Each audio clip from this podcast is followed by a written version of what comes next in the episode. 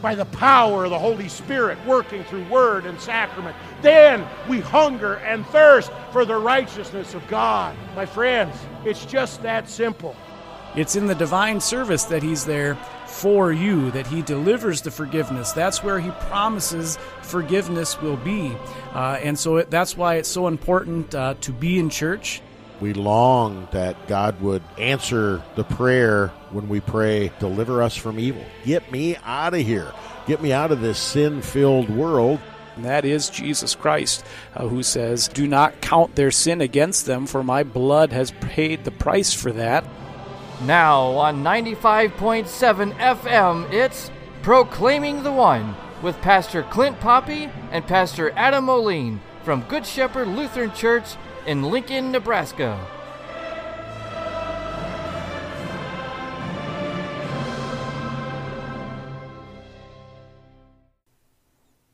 Welcome once again to Proclaiming the One. Pastor Clint Poppy, Pastor Adam Moline. We are privileged to serve the saints at Good Shepherd Lutheran Church in Lincoln, Nebraska. We are looking at the readings for the sixteenth Sunday after Trinity. And what we do with Proclaiming the One is we take a look at the upcoming readings for the Sunday to help you be familiar with God's Word, to help you prepare for the divine service. And we pray that our time together is a great blessing, devotional time, of course, but also to help prepare for Sunday and Wednesday worship. Pastor Moline, welcome once again. Thank you. Good to be here. Yes, well, I guess uh, where else would you want to be but talking about God's Word and uh, in its truth and purity. The introit for the sixteenth Sunday after Trinity, selected verses from Psalm eighty-six. Psalm eighty-six. Pastor, you want to share that introit with us today, please? Be gracious to me, O Lord, for to you do I cry all the day. For you, O Lord, are good and forgiving, abounding in steadfast love to all who call upon you. Incline your ear, O Lord, and answer me, for I am poor and needy. In the day of my trouble I call upon you, for you answer me. I give thanks to you, O Lord my God, with my whole heart, and I will glorify your name forever. For great is your steadfast love toward me. You have delivered my soul from the depths of Sheol. Okay, we have a lot of stuff going on here, and uh, this is one of those Sundays where the introit does a marvelous job of preparing us for our Sunday morning worship. The situation is such for the psalmist, and uh, this is uh, this is a Psalm of David, Psalm eighty-six. The situation is such that the psalmist is in distress. The psalmist is in despair. Um, be gracious to me, O Lord, for to you do I cry all the day. A little bit later, incline your ear, O Lord, and answer me. For I am poor and needy. In the day of trouble, I call upon you. Okay, Pastor, what are we talking about here with regard to being poor and needy and in the day of trouble and I'm crying all day long? What's uh, what's up? Well, uh, some sort of affective sin is definitely dealing, this person is dealing with, uh, you know, uh, poor and needy are results of sin, uh, trouble is a result of sin, difficulty is a result of sin, suffering is a result of sin, uh, and so all these things that are happening have one root cause, and that is sin, and that's why uh, this uh, particular man is crying out to God and asking God to hear and to answer him because of his sinful life and the effects of that uh, sin upon his life. There are many times in our lives when uh, when we cry out to God. There are many times in our lives when uh, the grief and the heartache is too much to bear. And we can't do it ourselves. We feel poor and needy, uh, maybe because of our own sin, maybe because of the consequences of other people's sin against us.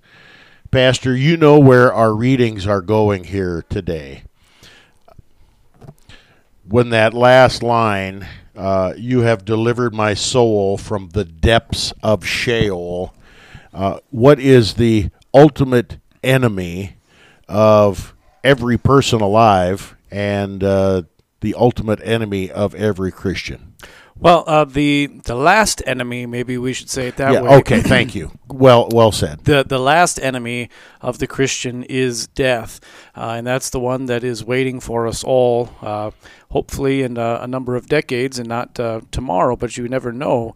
Death comes to every single person in the world. Death is something that we all are getting ever closer to. It's uh, just a few steps away from us in the future, and so you see uh this great promise that we have, God's steadfast love delivers us from death or Sheol or the grave.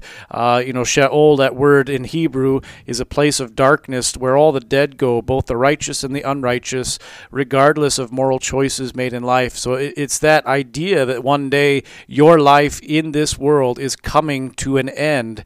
And uh, yet we have the promise God delivers our soul from that end. God grants us not death but life, and he does that in the person and work of his son Jesus Christ. Can we say, Pastor, that uh, all of the problems that we have in this world, the effects of sin, the uh, trials, the temptations, the sicknesses, the illnesses, all of these things are reminders of that last enemy, which is death? Yeah, they definitely are. Um Every single challenge and difficulty and problem that we have is really um, getting us closer and closer to that last uh, great enemy of death. Um, so, for example, a person who's sick and in the hospital, they know that death is coming. Uh, it, they might even get better from their illness, but it, uh, it's there in the future. Uh, cancer, uh, those words, you know, the dread of death that those words bring upon the person who hears them. Uh, Alzheimer's, uh, Parkinson's, uh, all sorts of difficulties and challenges and sufferings that we know we have to face in this world that have that ultimate end of death, even uh, poverty. You know, are you going to have enough money to buy food for you or your family, uh, put clothes on your body during the winter? If you don't, what's the result? Um, all these things are ways that death continues to uh, eat at us. And, and the fact of the matter is, you know, you look at our bodies, uh, we're every day dying a little bit more, getting a little bit older, getting a little closer to death. That's why I have the gray hairs and the wrinkles on my face. Uh, that's why, um, you know, people's bodies wear out when they get to be uh, older in their lives. You know, they can't run a mile anymore. They can't uh, carry all the, the large weights they used to up and down the stairs. Uh, even navigating stairs can be a difficulty. All this is telling us and teaching us that our body is beginning the dying process and that that's coming ahead. Here in Psalm eighty-six, we have uh, no sugarcoating with regard to sin and the effects of sin in our lives. We have no sugarcoating with regard to, uh, you know, pick yourself up by your own bootstraps, or uh, it's not so bad, uh, toughen it out, that kind of a thing. Uh, this is no moral pep talk. We have a real solution for real problems that God has provided for us. And we sum that up in the uh, little phrase that is repeated twice in our introit, uh, the steadfast love of God. For you, O Lord, are good and forgiving, abounding in steadfast love to all who call upon you. And then a little bit later, for great is your steadfast love toward me. You have delivered my soul from the depths of Sheol. How is the answer to everything that we've been talking about, Pastor? How is the answer to all of these issues given or surmised in the word, the steadfast love of the Lord? Well, uh...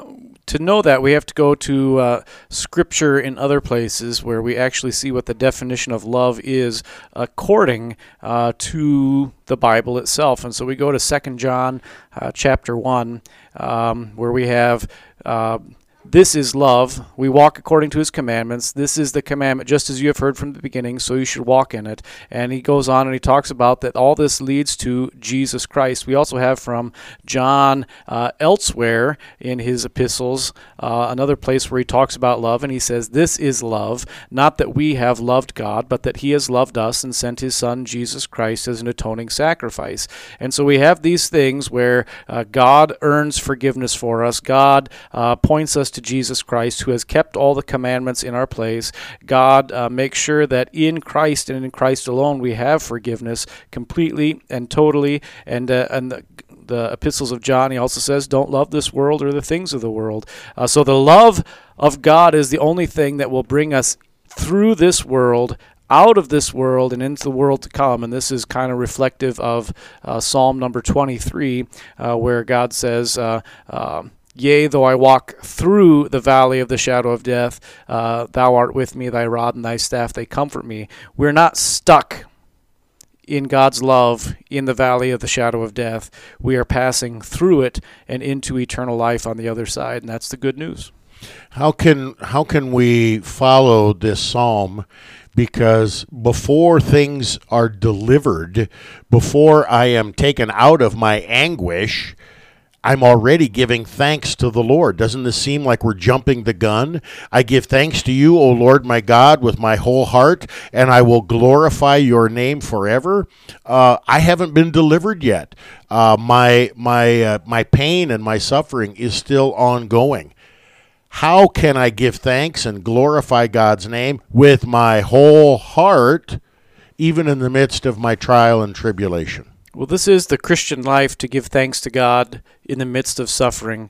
Uh, the promise is a now, not yet promise. God promises to take us out of this veil of sorrow and shame and, and suffering, uh, and we will fully realize that one day, but that realization will not come uh, until we either leave this world through death or uh, until Christ returns and brings this world to its end. But the promise is sure and certain, and God, by definition, you could say, uh, does not break his promises, and that's how we can give thanks even in the midst of suffering. Isn't it amazing that in a world that promises only death, in a world that uh, offers all of these uh, fake and uh, seemingly empty solutions to the problem of, of pain and suffering and aging and all these kind of things, that all we have to look forward to, according to the world's wisdom, is death. And so you better live it up while you can. Eat, drink, and be merry, for tomorrow you die. Giving the impression that when you die, that's it. God's word gives us hope. And I'm not talking about some pie in the sky kind of hope, but God's word gives us hope that there is more to life than life. We have life that has been created by God. We have life that has been redeemed by the bloody death and glorious resurrection of God's Son, Jesus Christ. And we have the promise of the forgiveness of sins and life everlasting in heaven with him. And so now we can face any trial, any tribulation, even death itself, with confidence. Because Jesus lives, we too live. Thanks be to God. We need to take a short break. This is Proclaiming the One. We're looking at the readings for the sixteenth Sunday after Trinity. Don't change that dial. We'll be right back.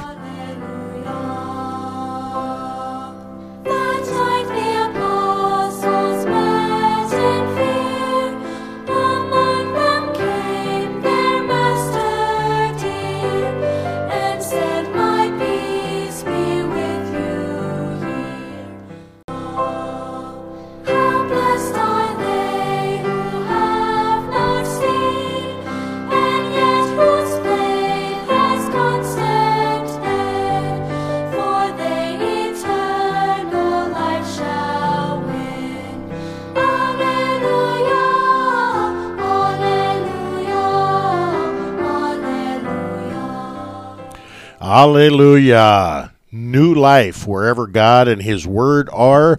That uh, sets the stage very, very well for where we're heading in our Proclaiming the One program today. Again, welcome, Pastor Poppy, Pastor Moline. We're looking at the readings for the sixteenth Sunday after Trinity. In our first segment, we looked at the introit. Selected verses from Psalm eighty-six. God is victorious over every enemy, including the last, some would say the greatest enemy, death itself. And the answer to our problems, the answer to death, is the steadfast love of God. We're going to see this play out very, very well in our gospel reading for Trinity sixteen, Luke chapter seven, eleven to seventeen. We're going to get a little bit, Pastor, a little bit of Easter in October. And that's not all bad, is it? No, no, it's a good thing. Very good thing. You want to share those words, Luke seven, eleven to seventeen. Soon afterward, Jesus went into a town called Nain, and his disciples and a great crowd went with him. As he drew near to the gate of the town, behold, a man who had died and was being carried out, the only son of his mother, and she was a widow. And a considerable crowd from the town was with her. And when the Lord saw her, he had compassion on her, and said to her, "Do not weep." Then he came up and touched the bier, and the bearers stood still. And he said, "Young man, I say to you, arise." And the dead man sat up and began to speak. And Jesus gave him to his mother. Fear seized them all, and they glorified God, saying, "A great prophet has risen among us, and God has visited his people." And this report about him spread throughout the whole of Judea and the whole surrounding company, country. Whew. All right. Yeah, well, it uh, it did surround everywhere, and it's still surrounding the whole world as we read these words as well. We have a great miracle. Um, you know, it's one thing to have a, uh, a miracle of healing, uh the blind, the deaf, the lame. Uh, it's another thing to have a miracle of nature, uh, you know, calming the storm or walking on water. You know, people people try to come up with all kinds of uh, natural reasons or natural excuses for the way things happen. Um, but death is different. When somebody's dead, they're dead. And for someone to make the claim that they have power over death, this is this is rising a miracle up to a whole new level. That's why these miracles of resurrection are like the mother of all miracles. You don't think it can get any better until you realize that it can get better, and that all of these are pointing forward to Easter, but we get ahead of ourselves. Pastor, what do we know about a, ta- a town called Nain? Well, it's a small town uh, in the region of Galilee, and uh, it's really, there's not much that we actually know about it beyond this. It still exists. Today it's a Muslim community, um, and it's at the foot of a, a mountain, um, and uh, you can see it from right outside of Nazareth. There's a hill, uh, the hill where they were going to throw Jesus off the cliff. And if you climb up to the top of that hill, you can see across the way, I think it's Mount Tabor. And at the base of the Mount Tabor uh, is the uh, city of Nain. And I might have the mountain names mixed up here. So it's not a big city. But uh, if you want to picture it in your mind, you just have to think of the movie The Godfather Part Two, the opening scene where the older brother of Vito Corleone is being buried after being killed by the mob, and you see the uh, people all lined up and walking across the uh, valley carrying uh, the coffin up on their shoulders. Uh, that's the exact same picture that we have happening here. Okay, and that is a good that is a good word picture, uh, Pastor. It looks it looks like we are um, interrupting, or we are we are getting a view here in Luke seven, eleven, seventeen. We are right smack dab in the middle of a funeral. Is that correct? We are, and this is part of the uh, the uh, funeral rite of the time. Uh, bodies would be buried uh, right away after death. They were required to be buried outside of the town gates uh, for the sake of purity of the people living in there. You can't come into contact with dead bodies on a regular basis. The way that the funerals worked back in ancient Israel was they would dig a uh, tomb into the rock somewhere, and uh, the tomb, if you were to go in, it would have a small door. You walk in, and inside there'd be a room with benches on every corner or every wall of the room. And uh, then in the wall above the benches, there would be niches that were carved out into the uh, uh, the walls above the, the benches. And uh, the way you did it was uh, the day the person died, you would carry them out uh, to the tomb. You would lay the body on one of the benches, and you would roll a, a rock or close the door so that uh, that person was in there. And they'd stay in there for an entire year. And on the anniversary of the death of the person, the family would go in, they would pick up the bones, the flesh having rotted away, and they would put the bones into what's called an ossuary, which is a little box. Uh, the uh, the longest side of this box is the uh, length from your knee to your hip, and the uh, width of the box is the width of your skull plus the the dimensions of the stone on the outside of that. And they would put all the bones into this ossuary, uh, sweep up whatever else is there and put it into the ossuary, and then that ossuary would go into one of the niches above the bench, uh, and a family would have a tomb for their family, and they would just keep on burying people in there. If you had more than one death at a time, uh, that's why you had benches on all the walls. You could put up to probably three bodies in the typical tomb, uh, and you kept all your family members there in one place then, and in that way.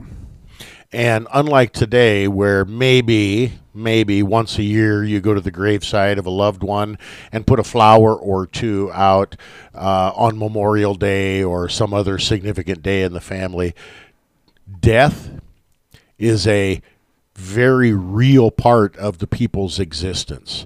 Uh, this is a hands-on process. We're not we're not uh, writing out a big check to the funeral home. We're not. Uh, keeping uh, our hands away from the duty of lowering the grave into the body, you know, paying somebody else to do that. This this is a family activity that people would have been catechized on what to do and where to do it from little on. This is a this is like a, a family field trip or a family project. Am I am I reading this correctly, Pastor? Yeah, it, it definitely was more a part of their life back then and less sanitized. There was not funeral homes or funeral directors at that time. Everybody took care of their own dead and did it in this way. Uh, and, and you knew that's the way that you did it, and you dealt with it. And I think in some ways it's probably better in that regard because death is a much more real thing, whereas... Um, we have the separation from those who died, and we miss them, but we don't actually take care of the bodies anymore like we used to. We don't actually dig the hole for our own family members like we used to. We don't cover it up like we used to. We don't uh, carve their name into the uh, wooden cross and put it on top of there. And so we're kind of separated from it uh, because it hurts and is painful. And yet I think there is a reality that comes about uh, within our own minds if we're actually the people doing these sorts of things. You know, as a pastor who in, um, boy, I've been a pastor for nine years. In the nine years, I've buried sixty-some people. And so you get used to it and you see it, and it becomes a part of what your life is when you're dealing with death. And yet we kind of separate ourselves from that as a society and keep it at arm's length. And that's... Uh, maybe weakens the reality of what it is. Yeah, I think I think you're, it's a good observation there. Uh, you watch movies on T V, and and uh, when people die, many times it's the family members that will have to get out the, the wash bowl and basin and clean the body and dress the body and uh, show respect to the body. Occasionally I'll have somebody that will ask me even today, you know, what age is appropriate for, for someone to attend a funeral because, you know, we want to shield our children from the reality of death. Well, folks, you can't shield your children from the reality of death. Even your pet goldfish will jump out of the bowl and die on the floor. And so... Um, but, I mean, even with that, they, they shield them, you know, well... Goldie went to the uh, big aquarium uh, farm where he gets to sleep all day and relax, you know. Uh, you, you know. That's if you find Goldie quickly enough before he starts to stink. Right, right. But people do that, right? Because yes. We don't say people died anymore. I heard uh, uh, Pastor Kirk and uh, on the Classroom One talking about this the other day. We call it passing away instead of death. Uh, we uh, we say they've gone to meet their maker. We don't. Uh, we, we uh, maybe this is too tangential, but we also mummify all the bodies basically anymore so that they don't decompose and rot. Um, we get their hair done, we put them in their nicest suit, make them look as nice as we can, uh, and all these things soften the blow. And we might think we need that, but it also then softens the reality. When you look at a body of a loved one who's dead and dying, uh, or, or, you know, starting to decompose and rot, um, that reality is your reality at some point in the future. Back to the psalm, right? It's coming for you. And if we soften that as much as we can, then that reality of this is coming for you also is softened. Yes, and, and uh, you know, we have two extremes. One extreme is we, we take the body and we put all the makeup on and the fancy clothes, and we make it look as if the person isn't really dead. Or if we think the body is too bad off to do that, we hide the body or we cremate the body so we don't really have to look at death. And uh, folks, this is uh, these are these are difficult decisions to make as families. These are difficult topics to uh, to talk about. But the reality of death is there for all people. God's word is clear. The wages of sin is death. But that's not the end of that passage. The free gift of God is life everlasting through Jesus Christ our Lord. Death is never the last word for a Christian. Our God is God of life. And we are going to see this very, very clearly in this text. Now, in the time that we have left in this segment, before we get to the miracle, a considerable crowd was with her. Tell me, why was the crowd with her, and what can we learn from that today, Pastor? Well, there's two possibilities here that the text doesn't necessarily lay clear who the crowd is. But um, first off, the neighbors and friends and, and uh, family members, just like in our funerals, are there to mourn with this woman the loss of her son.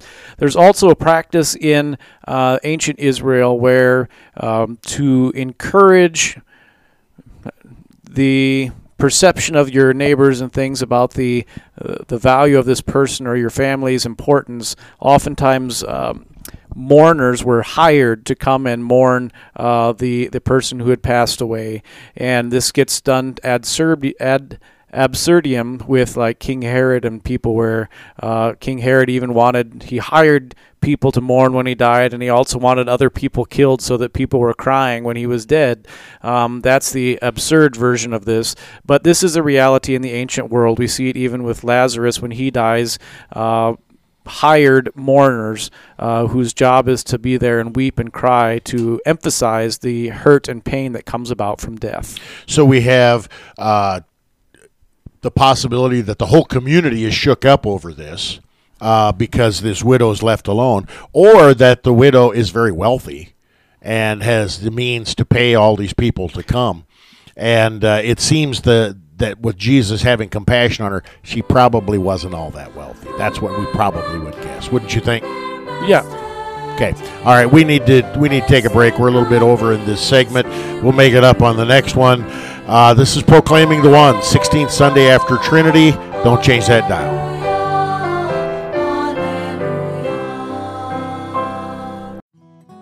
You are listening to K N N A L P ninety-five point seven F M, Lincoln, Nebraska. O sons and daughters of the King, from heavenly hosts in glory sing. Today the grave has lost its sting. Alleluia, alleluia, alleluia. This is the day death has lost its sting. You would think we were talking about Easter, and we are looking at the readings for the sixteenth Sunday after Trinity, Pastor. Um, are we going to have an Easter celebration in October? Well, in a way, yes, because we are going to see what Jesus does uh, for this young man in a minute. Uh, in a way, no, uh, because... Um, the real Easter celebration um, at least as it applies to us, is going to be even better than it is for this young man as he is raised by Christ. In just a few minutes, we'll talk about that. Because um, the reality is that this man that Jesus raised lived the rest of his life, and who knows how many more days that was, and then he died and was buried. He was put in the tomb, and he's not alive right now. Um, the Easter greatness, as it's going to be played out for this man in our text, and for me, and for you, and for all the people listening to the radio, is that on the last day of this world, Christ is going to return, and he's going to raise the dead, and he's going to raise them to life eternal, where death no longer has dominion, where death no longer occurs, where sickness, suffering, weakness no longer happen. And uh, this man and us and all of those who believe in Jesus Christ will be given perfect, holy, eternal life. And that's the true Easter miracle that this is looking forward to uh, as well. And in a respect, you know, we're we're going to have kind of an Easter focus because of the nature of what's going on in our right. gospel reading, Luke seven, eleven, seventeen.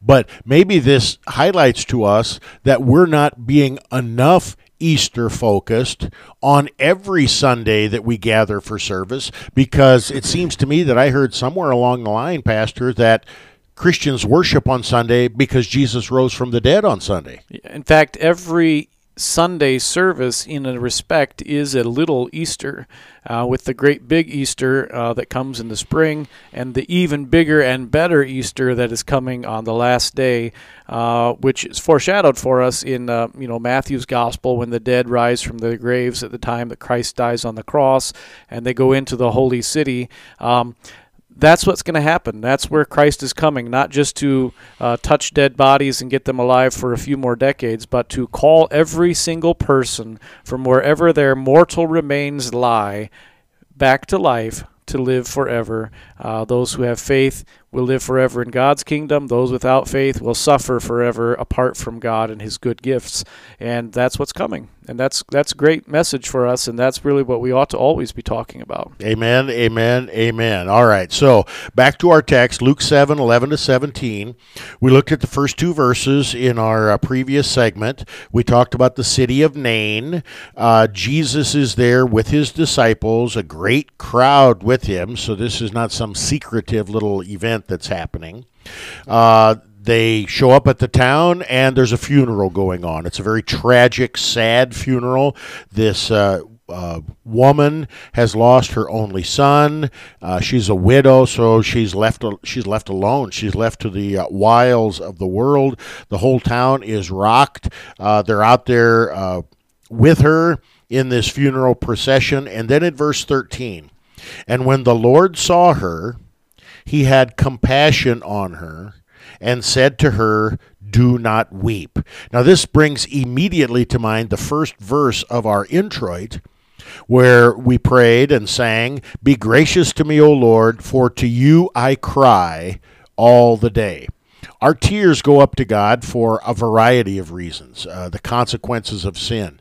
But I don't think I've ever heard more uh, intense weeping and wailing than at a death, at a funeral, at the graveside.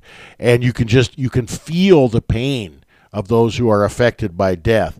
And Jesus has compassion, and he says, do not weep. So first of all, a little bit on that word, Pastor, compassion.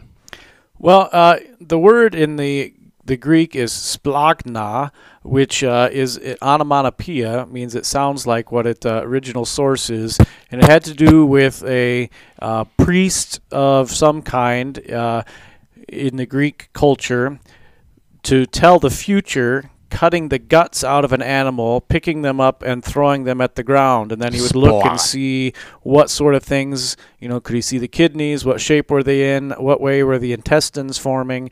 And supposedly by looking at these guts thrown to the ground, making that splach noise, uh, he was able to tell the future. Well, this got people's emotions really involved in this whole process, right? Like, what's the guts going to tell me? What are the guts going to tell me? And so over time, as the language evolved, it came to mean uh, having a great emotional uh, welling up within oneself. You know, uh, your guts are telling you something or another. Uh, and so this became compassion then. I really, from deep within my guts, feel bad for what's going on. That's that word splagna. Uh, so Jesus has compassion from deep in the guts, we would say, and he says, do not weep.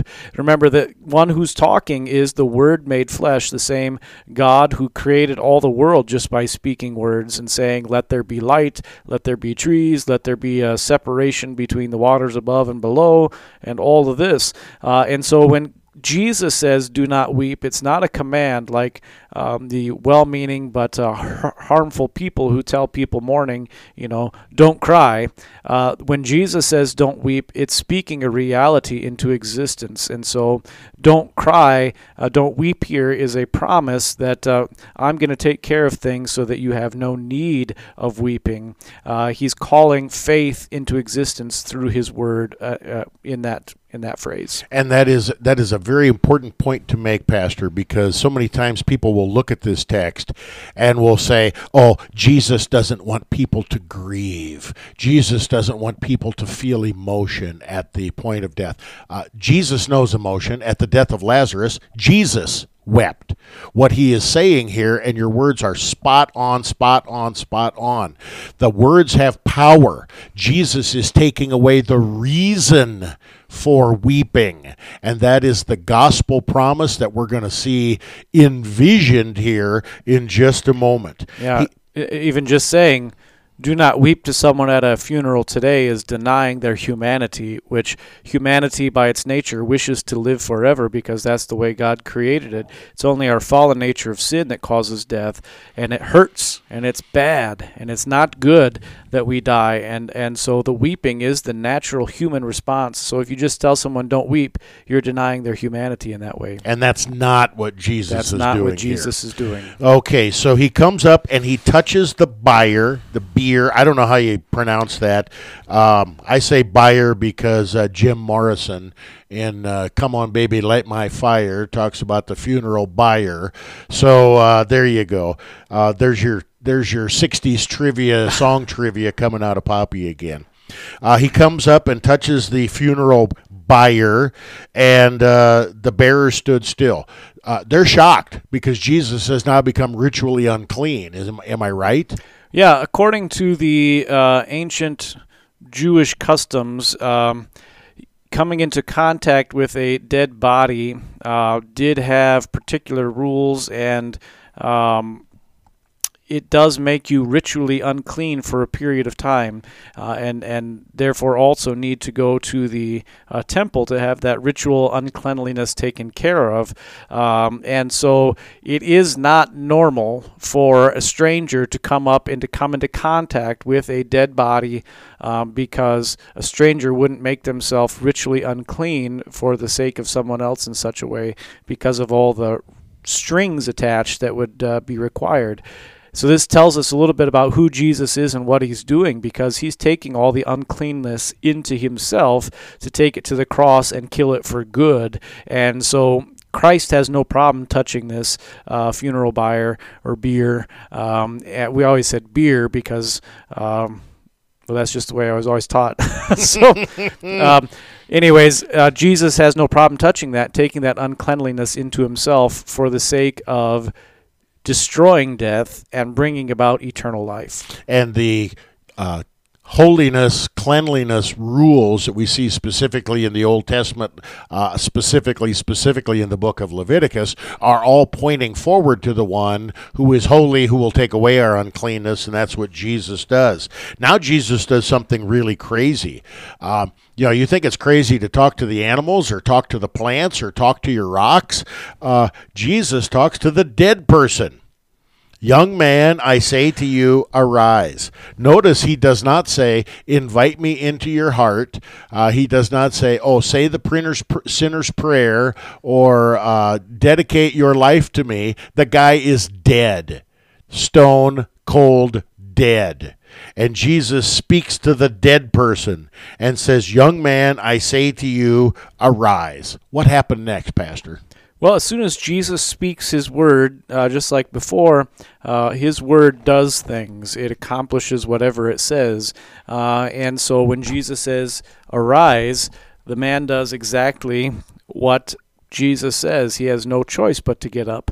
And I think this is the beautiful thing that we can look forward to in our own um resurrections, is that Jesus will stand at the foot of our graves. I guess we don't know if he'll stand exactly at the foot of our graves, or he'll just do them all at once from uh, uh, the uh, clouds as he descends from heaven with the trumpet call. But the dead will be raised at the word of Jesus, just like here. Only on the last day it'll be that much better, because death will be destroyed forever. Wake up, oh sleepyhead. Um, you know, I had uh, somebody tell me years ago in uh, talking about this text, you know, why did Jesus say, young man, I say to you, arise? Why didn't he just say, arise? And I looked at them kind of puzzling, and they looked at me and said, well, if Jesus would have just said, arise, every dead body in the whole world would have come back to life at that point in time, and he's saving that big miracle for the last day. That is how powerful the Word of God is, and we discount that all too much. Uh, the dead man sat up. He began to speak. I mean, he's he's he's not uh, in a trance or anything like that. He's alive. He's well. He's healthy. Jesus gives him back to his mother. Fear seized them all, and they glorified God, saying, a great prophet has arisen among us. God has visited his people. In the time that we have, Pastor, a great prophet, God has visited his people. How is this a marvelous confession of faith?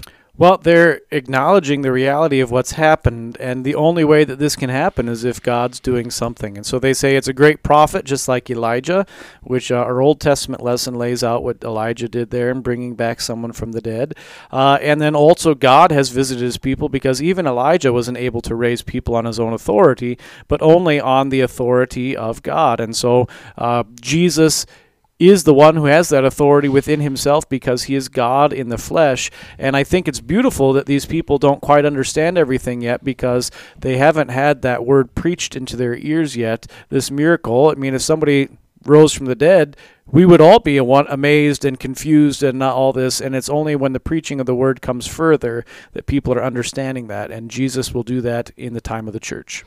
He is our great prophet, and he has visited us, God in the flesh.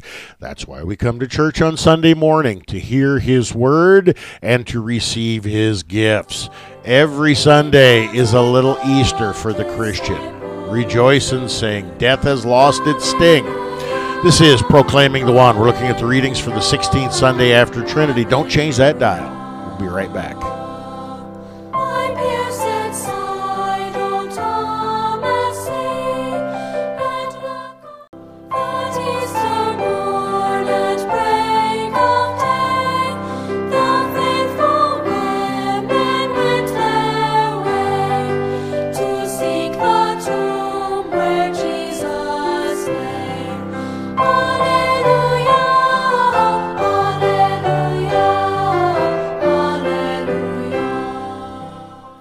Welcome back to Proclaiming the One. Pastor Poppy, Pastor Moline.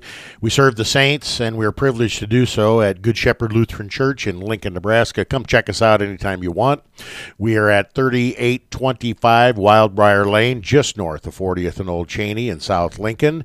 We gather for worship every Sunday at eight and ten thirty, with Sunday school for all ages in between. We also gather every Wednesday evening at six thirty.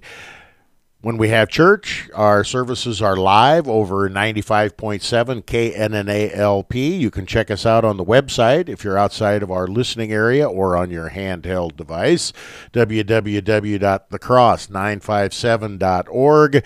Check out all of our community and theological programming, and we'd love to hear your feedback. Pastor, in our uh, first segment, we looked at the introit, uh, selected verses from Psalm eighty-six. In segments two and three, we uh, looked in great detail at the miracle of Jesus by the power of his word, raising from the dead back to life the son of the widow of Nain, Luke seven, eleven to seventeen.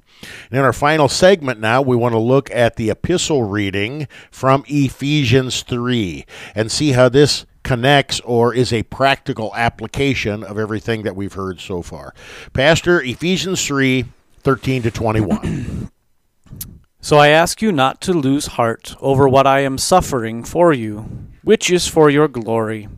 For this reason I bow my knees before the Father, from whom every family in heaven and on earth is named, that according to the riches of his glory he may grant you to be strengthened with power through his Spirit in your inner being, so that Christ may dwell in your hearts through faith, that you, being rooted and grounded in love, may have strength to comprehend with all the saints what is the breadth and length and height and depth, and know the love of Christ that surpasses knowledge, that you may be filled with all the fullness of God. Now to him who is able to do far more abundantly than all we ask or think, according to the power at work within us, to him be glory in the church and in Christ Jesus through all generations forever and ever. Amen. Amen. Those uh, last two verses there, Ephesians three, twenty and twenty-one, have kind of a benediction flavor to them, and uh, really, really a summary statement of the confidence that we have in Christ Jesus. There, there are so many little tangents. Uh, I, I hesitate to say rabbit holes because that makes it sound like they're not important, but there are so many little tangents, uh, and this happens often in uh, the epistles of Saint Paul because he packs so much, under the inspiration of the Holy Spirit, of course, he packs so much into a short little compact uh, section of Scripture. I ask you not to lose heart over what I am suffering for you. Now, it would seem that losing heart over suffering is uh, the connection, the practical application of what we've talked about so far today. Uh, am I am I reading that right, Pastor, or is there something more? Well, and I think this is a reality that everybody faces when they are suffering. Um, You know, where are you, God? Are you really with me? Uh, why am I suffering if this is going, if you really are? Who, what kind of a God will let me suffer? And I think the uh, theological phrase for this is theodicy. Um, why does God let his people suffer? Why does God let people keep dying if he is going to raise us all from the dead? If Jesus really rose from the dead, uh, why is there still war? Why is there still disease? All these sorts of things. And Paul is saying, don't lose heart because of these things, uh, because in all these things, uh, God is revealing his glory. What's his glory then? Um, so you might suffer, you might get um, a leprosy, you might get your legs run over by a crazy motorcyclist, um, you might have your arms pulled out uh, you know, by an orangutan that escapes from the zoo, and so there you are, just stumps on your legs and on your arms with leprosy, suffering and struggling. Why am I here? And the glory of God is, is that he's going to put you back together on the last day and raise you to live perfectly and completely, even better than you are right now, uh, through his son Jesus Christ. So no gray hair, no bald head, no stumpy legs or arms, and no leprosy, um, no wrinkles, no sin. I have uh, every Clint Eastwood uh, orangutan movie floating in my head right yes. now. Thanks. It'll take me days to get that out of there. Uh, Pastor, there's uh, there's kind of one of these these little tangents here in verse fifteen, where it talks about, it's in verse fourteen, it says, I, I bow my knees before the Father, from whom every family in heaven and on earth is named. Um, that, that sounds pretty significant there, that every family in the whole world is named or comes from God the Father. Uh, your thoughts on that passage? Well, it shouldn't surprise us if we know Scripture, and, and Paul knew his Scripture, which is why he says this. All of us are descended from Adam and Eve uh, at first, and then also through Noah and Missus Noah, and uh, Shem and Missus Shem, and Japheth and Missus Japheth, and Ham and Missus Ham. Um, and we're all descended from these people, uh, and yet we're spread out over all the world, and we have grown into different cultures and different uh, uh, families, and we even have different people that are uh, related to us uh, more closely than others. So God knows all this, and he keeps track of every person that's ever been born and every family, and he desires them all to be saved because he's made the promise to Adam and Eve, from whom all are descended, and again to Noah, from whom all are descended. He wants all people to be saved. He keeps track of this, and um, that's his ultimate goal, is that he would desire all men to be saved. So it's not a surprising thing that God keeps track of all these families, and really the world's not as big as you think. Uh, you know, if you go back in your family tree, you know why Ancestry dot com and all those places make so much money. You go back twenty-five generations, and you have more ancestors if you go back two for each, you know, parent, mom and dad. You have more ancestors, and you go back so far, than there are people that have ever lived in all any time and any place combined. And so all of us are on the same boat. All of us are family, the family of God. That is uh, that is amazing to think about, Pastor. And uh, it is also a great comfort to know that we have a Father who is our Creator, and that uh, all people throughout the world uh, come from the same origin. This is not accident. This is not some freak of nature. It is God at work. Now, I'm going to make you really nervous here, Pastor. Um Because uh, the Holy Spirit, through Paul here, says that according to the riches of his glory, he may grant to you, you to be strengthened with power through his Spirit in your inner being, so that Christ may dwell in your hearts through faith. Lutherans don't talk much about Jesus living in our hearts. What is Paul emphasizing and teaching here by talking about the Holy Spirit in our inner being and Jesus living in our hearts? Well, um, in the way that Paul is writing this, um, inner being is kind of an interesting way of saying this. He says, strengthen through the Spirit, uh, through his Spirit, into your within man. Uh, your, where where your guts are at? Well, I mean, we have I'm that just same trying to make idea. A connection here with the gospel. He's reading. he's he's not talking about this is not a spiritual thing. Uh, he's not spiritualizing it like there's some ghost that's living in your soul or something. Mm-hmm. He's talking about that every fiber of your being, your inner man, might have the strength that comes through the Holy Spirit in faith, so that your entire person, Uh, not just your outward appearance, might actually be Christian. And so that's what he's saying here. He's not spiritualizing it. And, and in the Greek, it's much more clear. The word is esoanthropon, uh, which means the within man. And, and it's not just this, the way that it's often talked about, like, um, uh, how, do, how do I... I don't listen to enough praise songs to know how they talk about it now, but uh, it, it's not some spiritualizing of God. It's some, an some actual overly emotional kind yes, of thing. Yes, thank you. um, and uh, and and again, Lutherans, Christians in general, don't have to be afraid of this Jesus in my heart talk if it is grounded in the Word of God, and the Word of God forms and shapes us. I'd love to spend more time on that, but we got too much stuff here. Um, And he goes on to say uh, that you may know the love of Christ that surpasses knowledge. Um, Pastor, I want to say, in light of our other readings for today, I want to say that the application of this particular text, Ephesians three, thirteen to twenty-one, knowledge, human knowledge that we have is that when people die, they stay dead. The love of Christ surpasses the knowledge that dead things stay dead, and that God is teaching us here that he is more powerful than our knowledge, and he overcomes sin, death, and the grave. Am I stretching God's word, or am I making an application that is faithful? No, you're you're saying the truth. I think the old saying, and I can't remember if it's from Ben Franklin or Thomas Jefferson, but uh, only two things are certain in this life, death and taxes. What Jesus would say is the only thing that's certain in this life is taxes, because even death he's going to undo and eliminate. And so you might think you know that all men are going to die, but what you might not always know is that Christ is going to raise them, and God's going to undo death. The uh, the good news for Christians, death does not win. Death does not win. Christ has won the victory for us, and all who cling by grace through faith to this victory that Christ has over sin, death, and the grave have this ultimate victory to look forward to. We lose heart. Uh, the trials and tribulations of this world cause us to weep.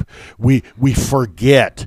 And the last two verses here, now to him who is able to do far more abundantly than all we ask or think. Pastor, what does this teach us about our prayer life? That God is able to do far more abundantly than all we ask or think. What does this teach us about the nature of God? Well, God is so amazing beyond all understanding that Uh, we can't even put into words or comprehend his reality. And we really, this is the truth, right? And so I think when Paul says this too, it's, uh, we probably don't ask enough of God. And what I mean, enough of the right things, right? We probably ask him too much of the things that aren't important, like winning the lottery or uh, maybe the, even the Husker game, the Husker up. games, right? Uh, We don't ask him enough of what's really important. Save me, have mercy on me, forgive me, uh, love me. The things God promises to do, he can do them even when we can't comprehend how. Even if we've done something so terrible that we think we can't be forgiven, then we're limiting who God is. He is so good that um, there's nothing that's beyond his ability or his power. Amen, amen, amen. Uh, sadly, we got to bring this program to a close. We have been looking at the readings for the sixteenth Sunday after Trinity. And uh, when you get up Sunday morning, encourage you to drink your coffee, read your paper, whatever your morning routine is, pray for your pastor, and go to church. May God richly bless you in Christ Jesus. We'll see you again next week.